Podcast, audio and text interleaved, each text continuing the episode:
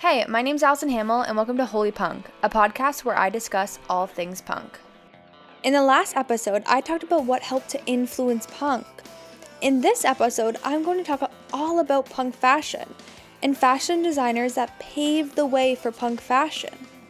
Vivienne Westwood and Malcolm McLaren were two major players in the punk industry. Malcolm McLaren was significant not only for his role as the manager of the Sex Pistols, but for his work in fashion. Both Vivienne Westwood and Malcolm McLaren were at the forefront of punk fashion.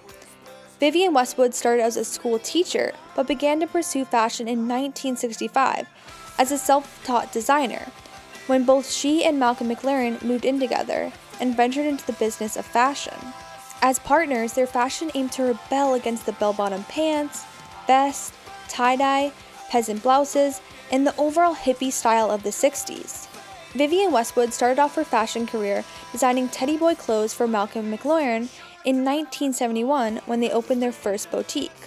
Their store was located at 430 Kings Road, Chelsea, in London, and while it went through many rebrands, it consistently retained a relationship between the world of punk, music, fashion, and counterculture. Their store first opened in 1971 under the name Let It Rock, where they sold Vivienne Westwood's Teddy Boy clothings, which consisted of secondhand 1950s vintage clothing that Vivienne would customize. Teddy clothing was described as a style of working class clothing that relates back to post World War II England.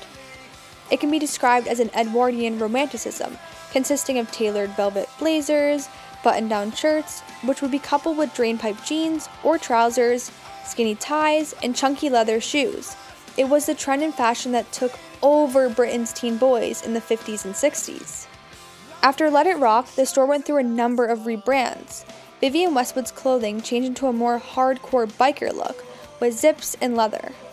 One of the store's most successful rebrands was in 1974 when the store was renamed Sex. The store used the slogan Rubberwear for the Office, and as described on her website, the store was unlike anything else going on in England at the time. Sex became the wanted place for punks to buy their clothing, as it was the new vulgar way to represent the punk aesthetic. Both the clothing and the store name was shocking. The store stood out, and the clothing was composed of fetish wear. Pamela Rooke, known as Jordan, the shop's assistant, was one of the most known for representing the store and their look. Look composed of net tops, rubber skirts, and stilettos. In this interview with Jordan and Chrissie Hynde, a rock artist from that time, you hear them discuss sex and what it was all about. Let's listen. Malcolm McLaren and Vivienne Westwood's shop Sex on the King's Road experimented with a lexicon of pornography. They stocked fetish wear, slogan t shirts, and the infamous bondage trousers. They didn't dress me. I had a few of their things. When I went back to Cleveland, Ohio, I had a rubber skirt and a Scum Manifesto t shirt, and you know, I really felt like the dog's bollocks. I did look cool, especially, you know, at a basement in Cleveland, Ohio. I didn't find it intimidating going into sex. I wanted, um, you know, a specific kind of dog collar. Oh, we'll make you one and that. And getting them some vinyl trousers, they were great and turned out to be very practical because you just wipe the spit off. Jordan, the shop assistant, was a living advertisement for the power of sex. She wore rubber clothes, a beehive, and theatrical makeup. On her daily commute from Sussex, British Rail even put Jordan in first class for her own protection. They let me travel first class with my second class ticket every day from Lewes to Seaford because of the trouble they knew I was having. So they were really sweet about that. I used to love PVC and um, what they used to call in my era wet look. to wear a little wet look Mac with gloves that matched. Oh, it was wonderful. What was it about sex that attracted you? I was doing a similar thing on my own to what Vivienne and Malcolm were actually aiming for. We were on a sort of parallel course in a way, and I felt very, very at home there. What about get Jordan to put on some rubber clothes? I saw myself as a walking work of art, really. Later on, when I went through um, geometric makeup, that was all to do with Mondrian and the people of Kau, which is a tribe.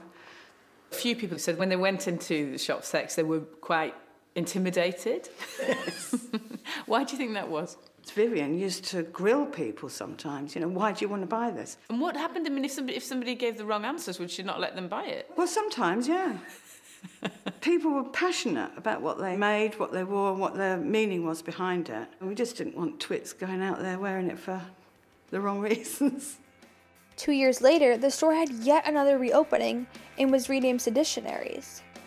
This new style of clothing took its inspiration from the DIY movement and transformed the straps and zips of obscure sexual fetishism and bondage into fashion, with items such as pants with bondages, pants with loincloths, you name it. As Vivienne Westwood and Malcolm McLaren were partners in fashion, Vivienne's clothing became the Sex Pistols' uniform. The band was constantly photographed in Vivienne's most recognizable fashion motifs such as graphics of the Queen, safety pins, distressed t shirts, etc. If you look at any photograph of the Sex Pistols, whether in their everyday life or up on stage performing, they are always rocking their signature Vivienne Westwood punk fashion, from their fishnet tops, leather jackets, distressed graphic tees, to safety pins fastened on every article of clothing. While Vivienne and Malcolm's relationship can be seen as irregular and rough at times, as Vivienne later accused Malcolm McLaren of abuse, they ultimately forged one of the most influential names in fashion. Vivienne Westwood was a pioneer in the punk fashion industry, as she was able to translate the world of punk aesthetics and its themes of social activism successfully into fashion design. Vivienne continued on to be successful in the world of fashion, as her rebellious, headline making designs are perhaps her best known and most forward looking. She pushed conventionality and boundaries in traditional fashion trends. Consider some of Westwood's most iconic looks, such as Buckingham Palace from 1992 or Paris Fashion Week of October 1993, where Kate Moss is pictured walking down the runway for Cafe Society and she's shown topless, eating a Magnum ice cream, wearing pink platform heels, a tiny skirt, a pearl necklace, and a Napoleon style hat or when Vivienne took the runway herself in London Fashion Week of September 2012, wearing a pair of hot pants and a t shirt calling for climate revolution. While sadly Vivienne died recently at the age of 81, her legacy continues to live on and she will undoubtedly forever be named the Queen of British Fashion. In the next episode, we will debate if punk is dead or alive. Thanks so much for listening, and I'll see you in the next episode. And don't forget, stay punk. Bye.